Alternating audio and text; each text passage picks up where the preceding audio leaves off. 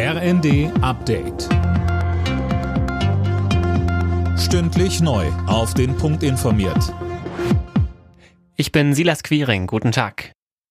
Der Fall hat bundesweit für Entsetzen gesorgt. Jetzt ist der Tankstellenmörder von Ida Oberstein verurteilt worden zu lebenslanger Haft. Mehr von Tom Husse. Das Landgericht Bad Kreuznach verurteilte den Mann wegen Mordes und unerlaubten Schusswaffenbesitzes.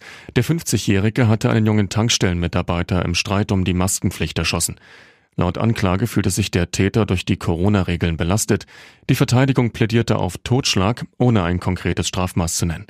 Die Tat hatte eine breite Diskussion über die Radikalisierung von Corona-Leugnern und Querdenkern ausgelöst.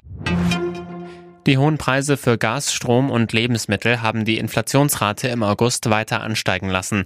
Im Vergleich zum August vor einem Jahr legten die Preise um 7,9 Prozent zu, so das Statistische Bundesamt. Bei den Energiepreisen betrug das Plus sogar über 35 Prozent. Mittelständische Unternehmen mit hohem Energieverbrauch sollen weitere Zuschüsse bekommen, damit sie ihre Gas- und Stromrechnungen bezahlen können. Das hat Wirtschaftsminister Habeck angekündigt. Wenn man sich schnell darauf einigt, könnten die Zuschüsse auch rückwirkend ab September gewährt werden. Habeck will außerdem, dass auch das Handwerk von Förderinstrumenten profitiert. Für heute hat er rund 40 Mittelstandsverbände zu einem digitalen Gipfel eingeladen, um über eine Ausweitung des aktuellen Rettungsschirms zu sprechen.